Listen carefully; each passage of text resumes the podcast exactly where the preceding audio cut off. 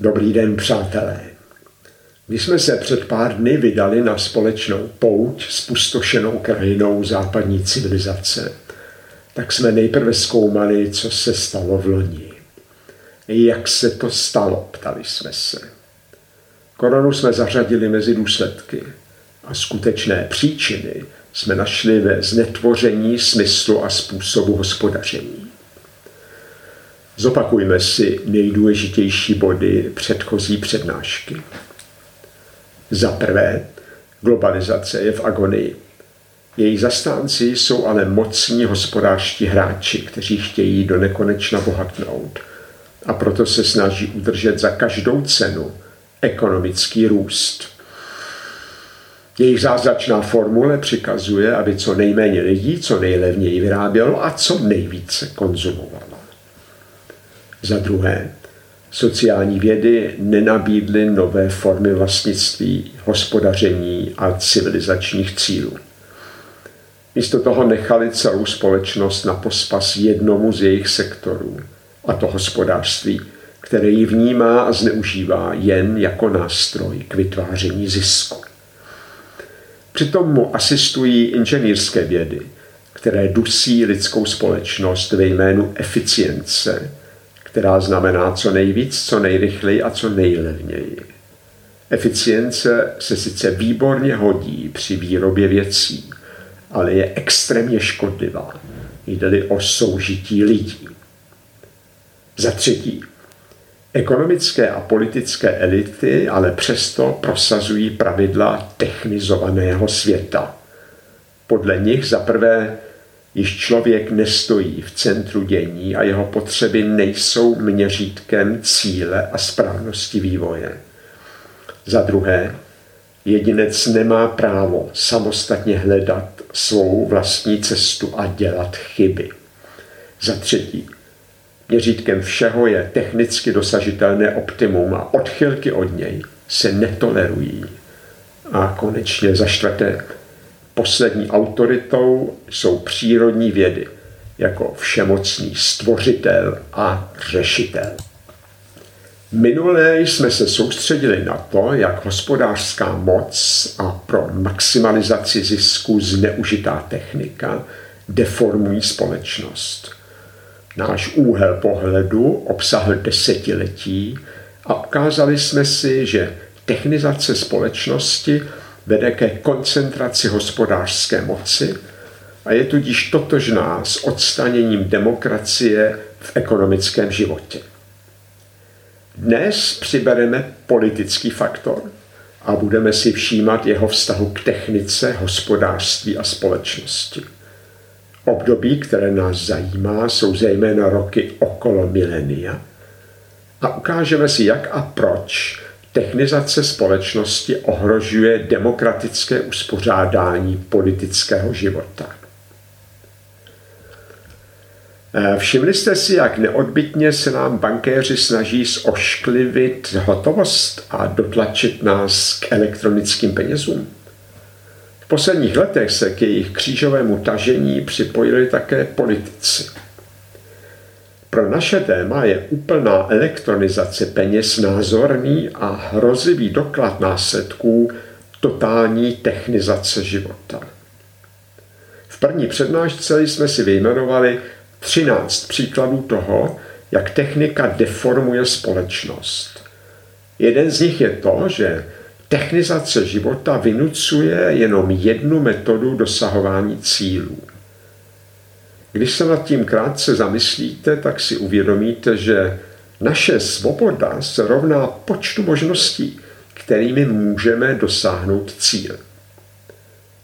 Svoboda je politické téma číslo jedna a proto se k této tezi ještě několikrát vrátíme. Od zavedení prvních kreditek v roce 1894 Jde jenom o to, aby lidé utráceli snáze a proto i více, než si vlastně mohou dovolit. Úplné odstanění hotovosti elektronizací peněz je proto logický poslední krok dlouhé cesty, ale zároveň i důkaz beznadějnosti snah přimět lidi k utrácení tím, že jim to usnadníme.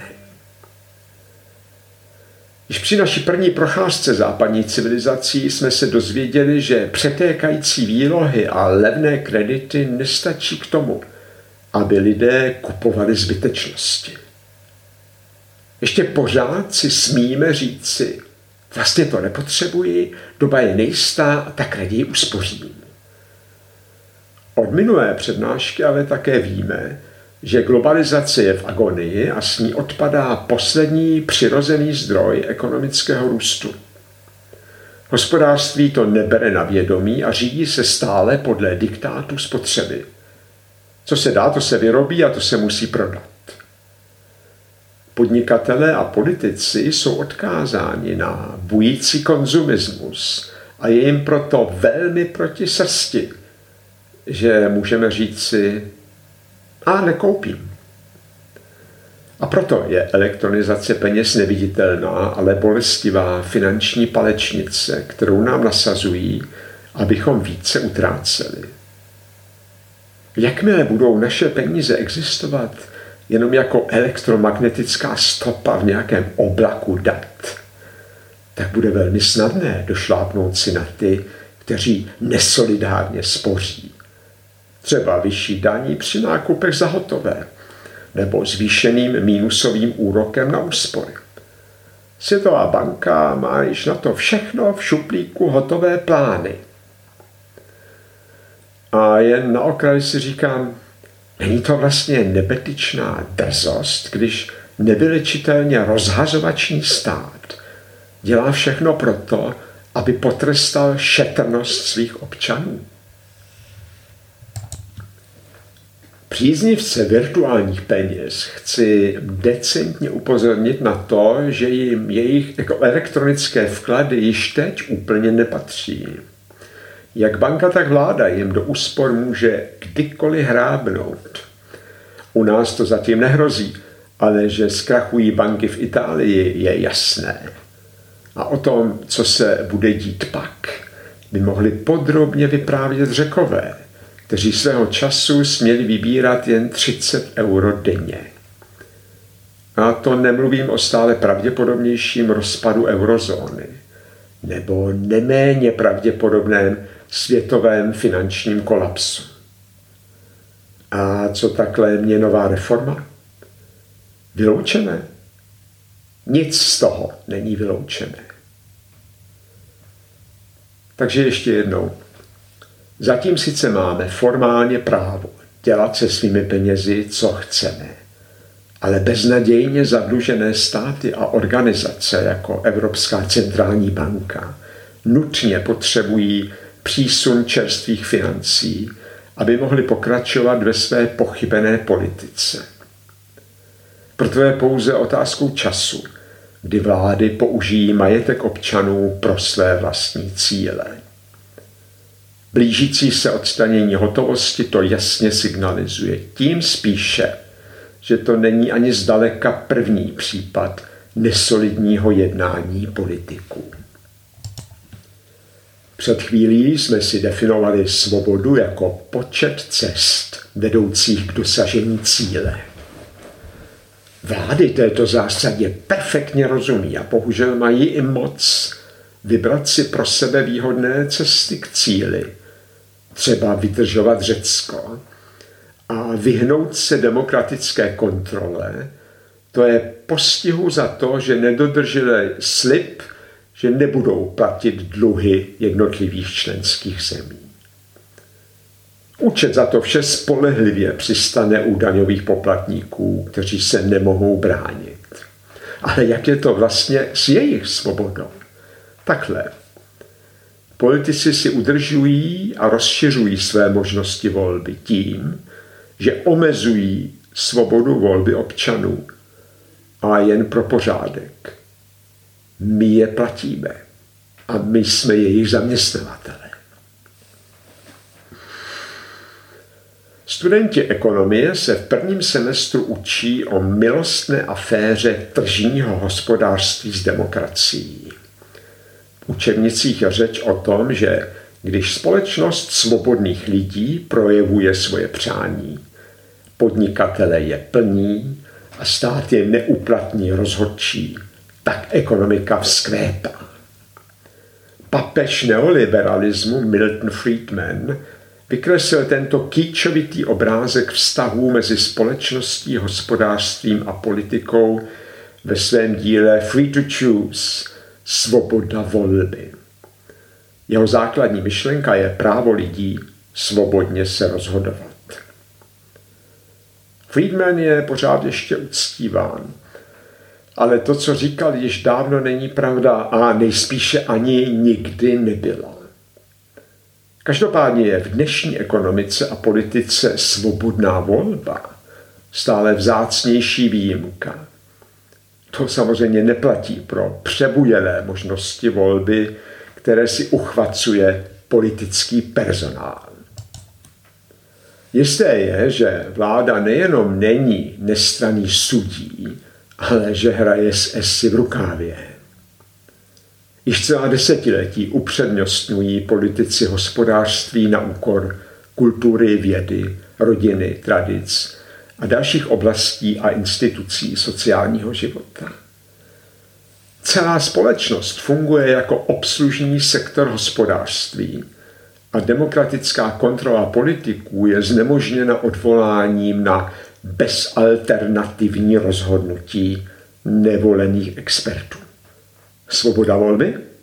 Spíše bych řekl svoboda k poslušnosti. To všechno je pravda, ale když se na to podíváme studeným analytickým pohledem chirurga, tak chování politiků zůstává trestuhodné, ale je, aspoň z jejich hlediska, nevyhnutelné. Zdůvodnění zní takto. Máš-li neuskutečnitelný cíl, jako je třeba společná evropská měna nebo právě nekonečný ekonomický růst, tak musíš rozhodovat sám a nemůžeš přenechat běh událostí rozhodnutí občanů. Na tomto místě si připomeňme to, co jsme se naučili již při naší první procházce vyloučenou lokalitou západní civilizace. Řekli jsme si, že se agenda současných evropských elit skládá převážně z neuskutečnitelných cílů. Ať už je to trvalý ekonomický růst, vytížení výrobních nadkapacit, nebo maximální odbyt zboží a současná úspora pracovních sil.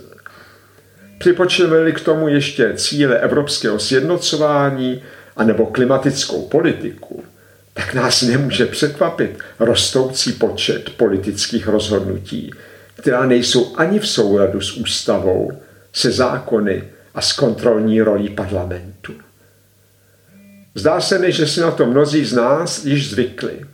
Asi proto, že si dosud neuvědomili s tím spjatou skličující skutečnost – Demokracie překáží politické třídě západních společností, včetně té naší. Také k této myšlence se ještě vrátíme. Než půjdeme dál, tak si zhrneme, čemu jsme dnes zatím došli. Definovali jsme svobodu jako počet možností, kterými můžeme dosáhnout cíl. Čím více možností máme, tím svobodnější jsme.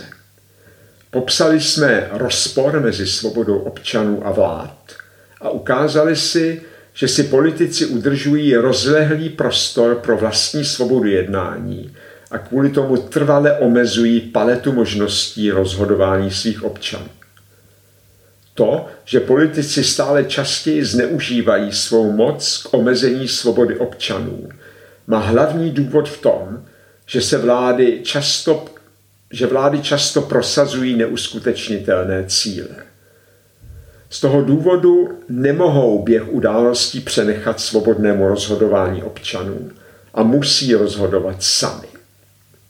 Demokracie překáží politické třídě západních společností a oni se tím nijak netají. Teď zkusíme tuto pochmurnou bilanci na chvíli zapomenout a vrátíme se do 90. let minulého století, k okamžiku západního triumfu. Tehdy se obecně věřilo, že těsná vazba mezi kapitalismem a demokracií byla hlavní důvod vítězství Západu nad komunistickou diktaturou a dokonce cosi jako přírodní zákon správného vládnutí. A když v roce 1992 Francis Fukuyama ovíněn tehdejší euforií domýšlivě vyhlásil Západ za vítěze dějin, tak se s jistotou počítalo a zprvu tomu i lecos nasvědčovalo, že na místě konkurence komunistického a kapitalistického systému nastane samovolné napodobování vítězného západního politického a ekonomického modelu, takzvaná konvergence. Hezky česky řečeno, očekávalo se samospádné pozápadňování celé země koule. Ale to nebylo to nejpodstatnější. Západ měl tehdy opravdu jedinečnou příležitost své vítězství nad komunismem epochálně zúročit. Jeho vůdci totiž mohli nově nastavit směr vývoje západní civilizace. Z první přednášky si pamatujeme, že byl nejvyšší čas, řekli jsme si v ní, že se západní společnosti dostaly do fáze hmotné nasycenosti a bylo možné a nutné zároveň, aby Západ konečně strávil koňskou dávku technizace, kterou dostal na přelomu tisíciletí. Technickou revoluci měla a mohla vystřídat revoluce sociální. Podmínky pro takovou zásadní změnu kurzu byly tehdy ze tří důvodů neobyčejně příznivé. Za prvé proto, že drasticky klesl význam závodů ve zbrojení. Během studené války byl technologický vývoj nezbytným předpokladem vojenské síly a hospodářské prosperity západních demokracií. Ale po zániku komunismu se právě mluvilo jenom o míru a odzbrojení. Někteří z vás si jistě vzpomenou na debaty o tom, zda je vůbec ještě potřeba armáda. Za druhé znamenala ideologická porážka komunistického soka příležitost dosadit západní hodnoty na globální trůn a vykolíkovat podle nich jiné civilizační cíle. Tohle téma si podrobně rozebereme za chvilku. A konečně za třetí víme i to, že již od poloviny 70. let minulého století rostl počet lidí, kteří byli ochotni změnit svůj postoj k hromadění věcí. Méně pracovat, méně vydělávat, méně nakupovat, ale mít o to víc volného času pro sebe a své blízké. Skuteční státníci a sociální myslitelé by tuto dozrávající společenskou poptávku rozpoznali a začali by s obyvateli debatovat o tom, co ještě chceme vlastnit, jaké hodnoty nás motivují, jakou cenu má volný čas a možnosti jej trávit jinak než mezi nákupními regály. Ale politické a intelektuální elity nevyužily magickou energii zlomové doby a nechali miliony lidí v pošetilé víře že cílem života je utopit se ve věcech. O to aktivnější byli průmyslníci. Ti již dávno podezírali volný čas z toho, že je to úniková cesta lidí do soukromí, k sociálním vztahům a duchovnějším zájmům. A jejich úkol tedy zněl najít zboží, které lidem zabarikáduje cestu k sobě. Jen si připomeňme, kapitalismus žije z toho, že se stále zvětšuje.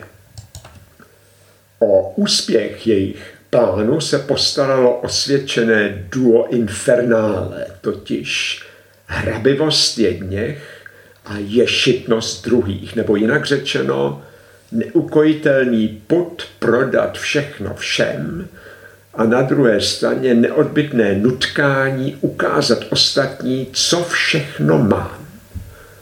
A fungovalo to. Vznikly tucty nových volnočasových aktivit. Od Nordic walking přes paragliding až po bungee jumping. Každá z nich vyžadovala speciální výbavu a umožňovala předvést ostatním, že si ji mohu koupit. Takže otázka lidem zněla. Chcete mít více volného času a méně vydělávat? No dobře, tak prostě musíte o to více kupovat na dluh. Ne? A co řeknou vaši přátelé? A tak byla cesta k sobě a svým blízkým zastavěná věcmi, které jsou in a proto je musíte mít. Ale abych se do té kritiky moc nepoložil, tak si zopakujeme, co již víme. Hlavní pachatel je skupina superbohatých, která chce za každou cenu ještě víc. Ale ani ti by nic nezmohli.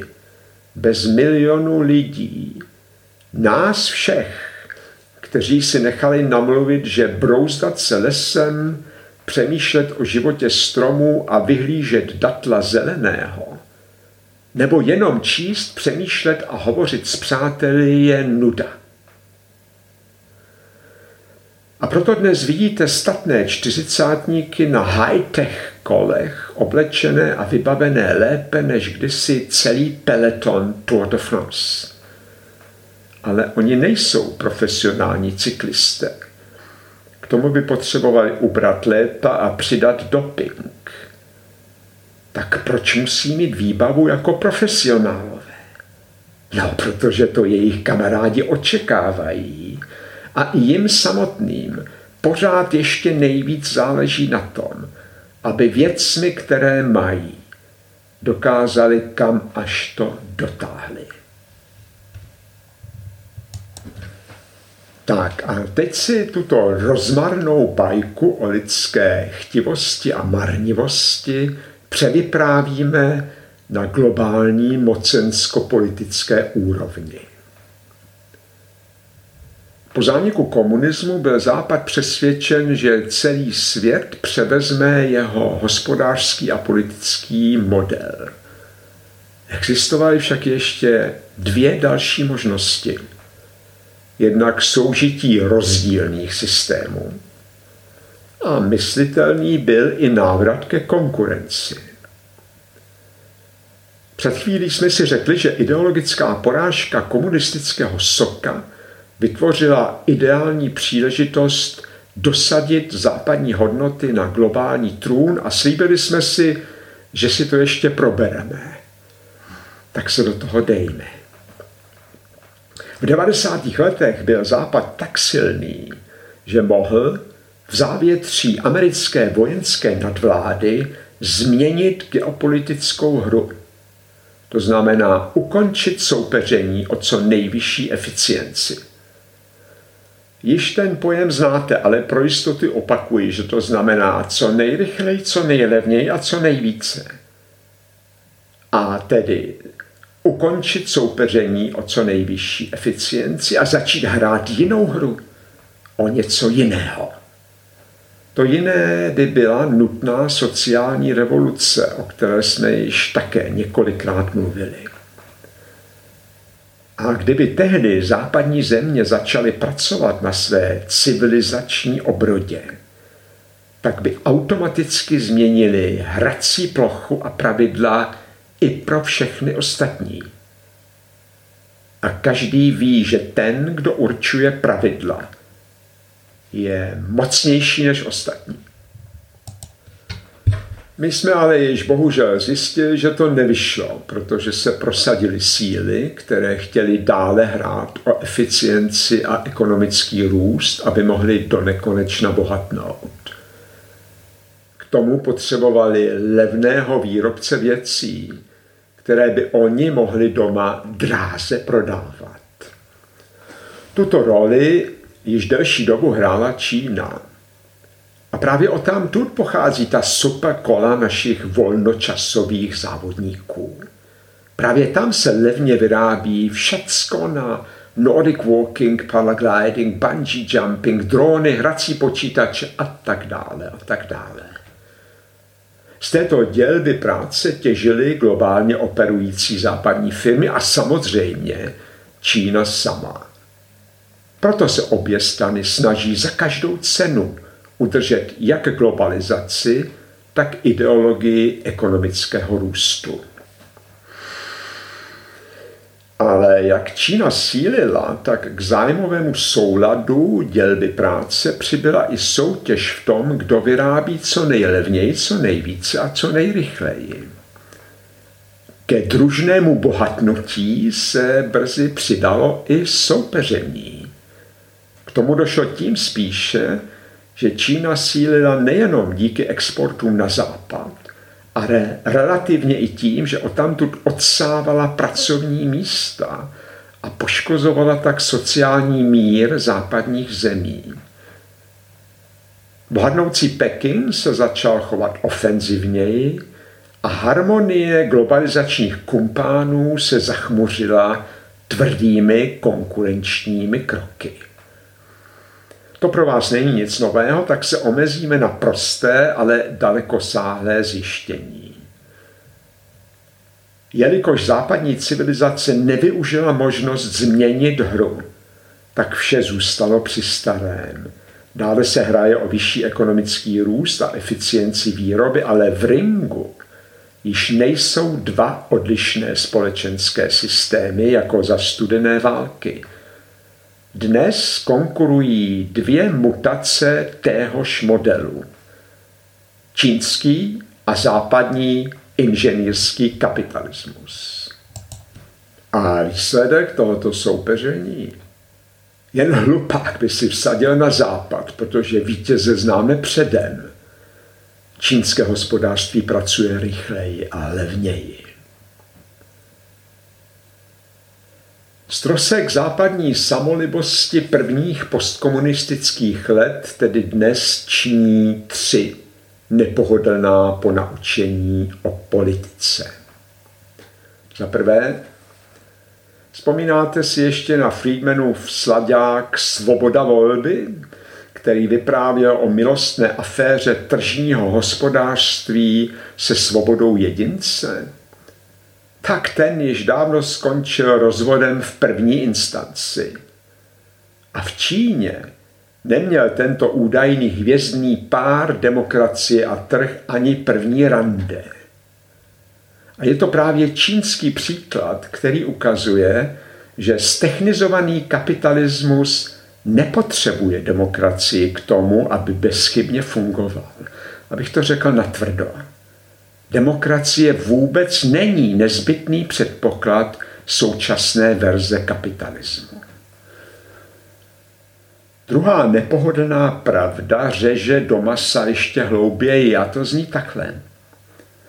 Pro model kapitalismu jehož cílem je nekonečný růst, jehož pohonem je technizace celé společnosti a jehož mantrou je eficience všeho – co nejrychleji, co nejlevněji, co nejvíce, představuje demokracie zátěž. Proč? Demokracie je jako rozhodovací model pomalá a nevypočitatelná. Vzpomínáte si? Lidé tam mohou říci, to nekoupím. Nebo dokonce raději budu spořit, než konzumovat. A navíc demokracie stěžuje vládnutí hlavně tehdy, když elity chtějí dosahovat nerealistické cíle, jako právě trvalý ekonomický růst nebo společná evropská měna nebo dokonce záchrana klimatu. Nerealistické cíle totiž nemají naději na podporu většiny v demokracii. Proč? Ti, kteří znají moje práce o referendu a přímé demokracii, nejsou překvapeni, když odpovím, že většina společnosti stojí oběma nohama na zemi a je tudíž realističtější a moudřejší než elity. Politici doplácejí na svá předchozí špatná rozhodnutí a jsou proto stále častěji nuceni vybírat si nerealistické cíle – V důsledku toho jim nezbyde než porušovat smlouvy, sliby a zákony. Proto v posledních letech západní vlády podaným zvěstují jenom nevyhnutelná opatření, která určují nevolení a za svá rozhodnutí nezodpovědní experti, žijící v šeru kuloárů, kteří se samozřejmě nikdy nesníží k diskuzi o tom, jestli mají pravdu. Takže druhá nepohodlná pravda o vládnutí a ekonomice zní takhle. Demokracie brzdí inženýrský kapitalismus a proto ji elity systematicky tunelují. I nepříjemné pravdy se dají stupňovat. O tom svědčí naše třetí ponaučení.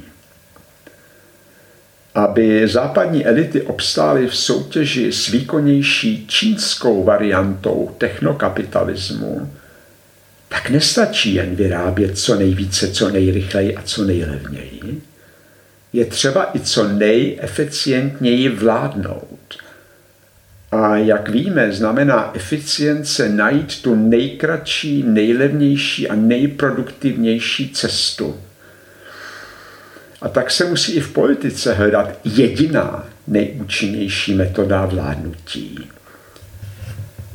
Teď již mnozí z vás mají neblahou předtuchu, a to oprávněně. Třetí ponaučení totiž zní takhle. Aby Západ obstál v konkurenci s Čínou, tak se musí zbavit těch politických institucí, které znemožňují eficientní vládnutí, jako je třeba právní stát a demokracie. Důvod? Hrozící odklon západních zemí od demokracie není zdůvodněn ideologicky, jako to dělali komunisté, kteří se odvolávali na diktaturu proletariátu. Dnešní vládci dávají jasně najevo, že demokratické instituce snižují hospodářskou výkonnost a politickou ovladatelnost společnosti. Samolibé tvrzení o vítězství západu a konci dějin se tak může snadno cvrknout na konec dějin západu, který se ekonomicky a politicky začíná podobat čínskému modelu. A sice dochází ke zbližování systému, ale úplně opačným směrem. Místo pozápadnění světa hrozí počínštění západu. Tak jsme na konci našeho přemýšlení a zhrneme si to podstatné. Za prvé, v první přednášce jsme popsali znetvoření smyslu a způsobu hospodaření. Tentokrát jsme rozebrali, jak technizovaný kapitalismus deformuje smysl a způsob politického jednání. Za druhé, definovali jsme svobodu jako počet možností, kterými můžeme dosáhnout cíle. Čím více možností máme, tím svobodnější jsme. Zjistili jsme, že důvod, proč politici stále častěji zneužívají svou moc k omezení svobody občanů, je to, že se vlády snaží prosazovat neuskutečnitelné cíle, jako právě trvalý ekonomický růst. Za třetí, Západ měl v 90. letech jedinečnou šanci vítězství nad komunismem epochálně zúročit. Kdyby se tehdy přestal snažit o vyšší ekonomický růst a eficienci výroby a místo toho začal pracovat na své civilizační obrodě, tak by se změnila herní plocha a pravidla geopolitické hry i pro všechny ostatní. Za čtvrté, tu možnost Západ nevyužil a dál se hraje o vyšší ekonomický růst a eficienci výroby. V ringu ale již nejsou dva odlišné společenské systémy jako za studené války, ale pouze dvě mutace téhož modelu. Čínský a západní inženýrský kapitalismus. Za páté, vítěze známe předem, protože čínské hospodářství pracuje rychleji a levněji a tak dnes strosek západní samolibosti postkomunistických let činí tři nepohodlná ponaučení. Za prvé, demokracie není nezbytný předpoklad kapitalistické ekonomiky. Za druhé, demokracie brzdí technizovaný kapitalismus a proto se jí vlády snaží vytunelovat. A za třetí, demokracie překáží dosahování cílů vládnoucích a proto bezprostředně hrozí její zánik. Těm z vás, kteří jsou po poslechu přednášky deprimovaní, vzkazuji toto. Příště vám sice nemohu nabídnout happy end, ale nastíním možnosti, které máme my, obyčejní lidé, chceme-li přispět k záchraně demokracie. Tak to je pro dnešek opravdu všechno. Děkuji za váš čas a těším se na příště váš Petr Robejšek.